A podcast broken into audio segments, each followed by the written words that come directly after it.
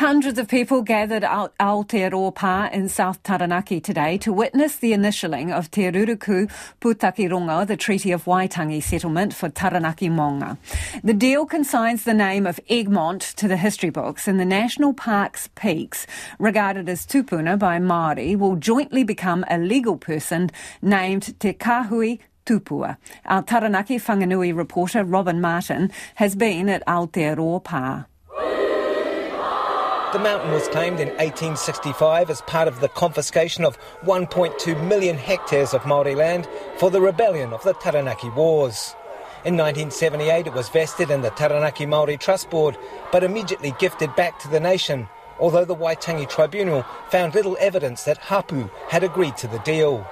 Today, representatives of the Crown, led by Treaty Minister Andrew Little, walked onto Aotearoa Pa to the sound of the Parihaka drum and poi to right that historic wrong. Lead negotiator for Ngā Iwi o Taranaki, Jamie Tuta, says it was a momentous occasion. This has been uh, six years in the making for our generation, but uh, it's been 172 years uh, for those of our tauheke, those of our tupuna that have passed. And so today is, is special because it marks the end of the negotiation process.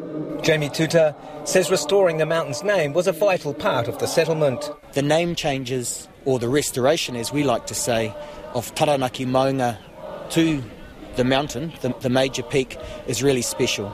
And so it's a Te Reo Māori only name. It's the first time in New Zealand history that a natural geographic feature, such as a mountain, has a Te Reo Māori only name. And that will be Taranaki Maunga. So no more Egmont, the national park will also have a new name, Te Papakura o Taranaki, meaning the highly regarded and treasured lands of Taranaki, and a new governance structure. The park and its peaks will become a legal person named Te Kahui Tupua.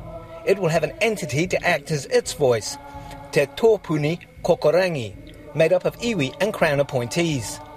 Jamie Tuta says he's optimistic the wider community will embrace the new arrangement we as a country and a nation are mature enough to move beyond what we experienced in the 1970s and the 19, 1980s. But in saying that, um, you know, issues of co-governance, what's happening in Three Waters, um, you know, do stir some of those elements of Aotearoa New Zealand that are probably not as supportive as they ought to be to arrangements like what we're doing today.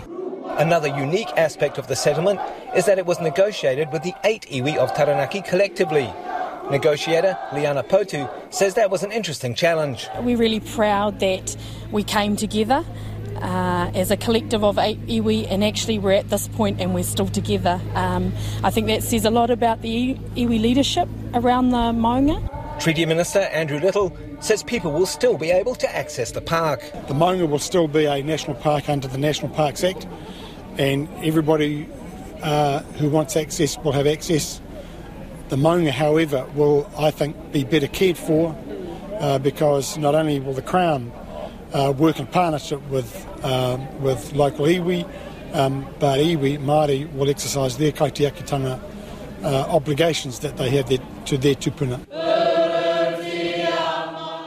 The settlement, which also includes a $35 million financial redress, will now go out for ratification at 14 hui around Taranaki and New Zealand.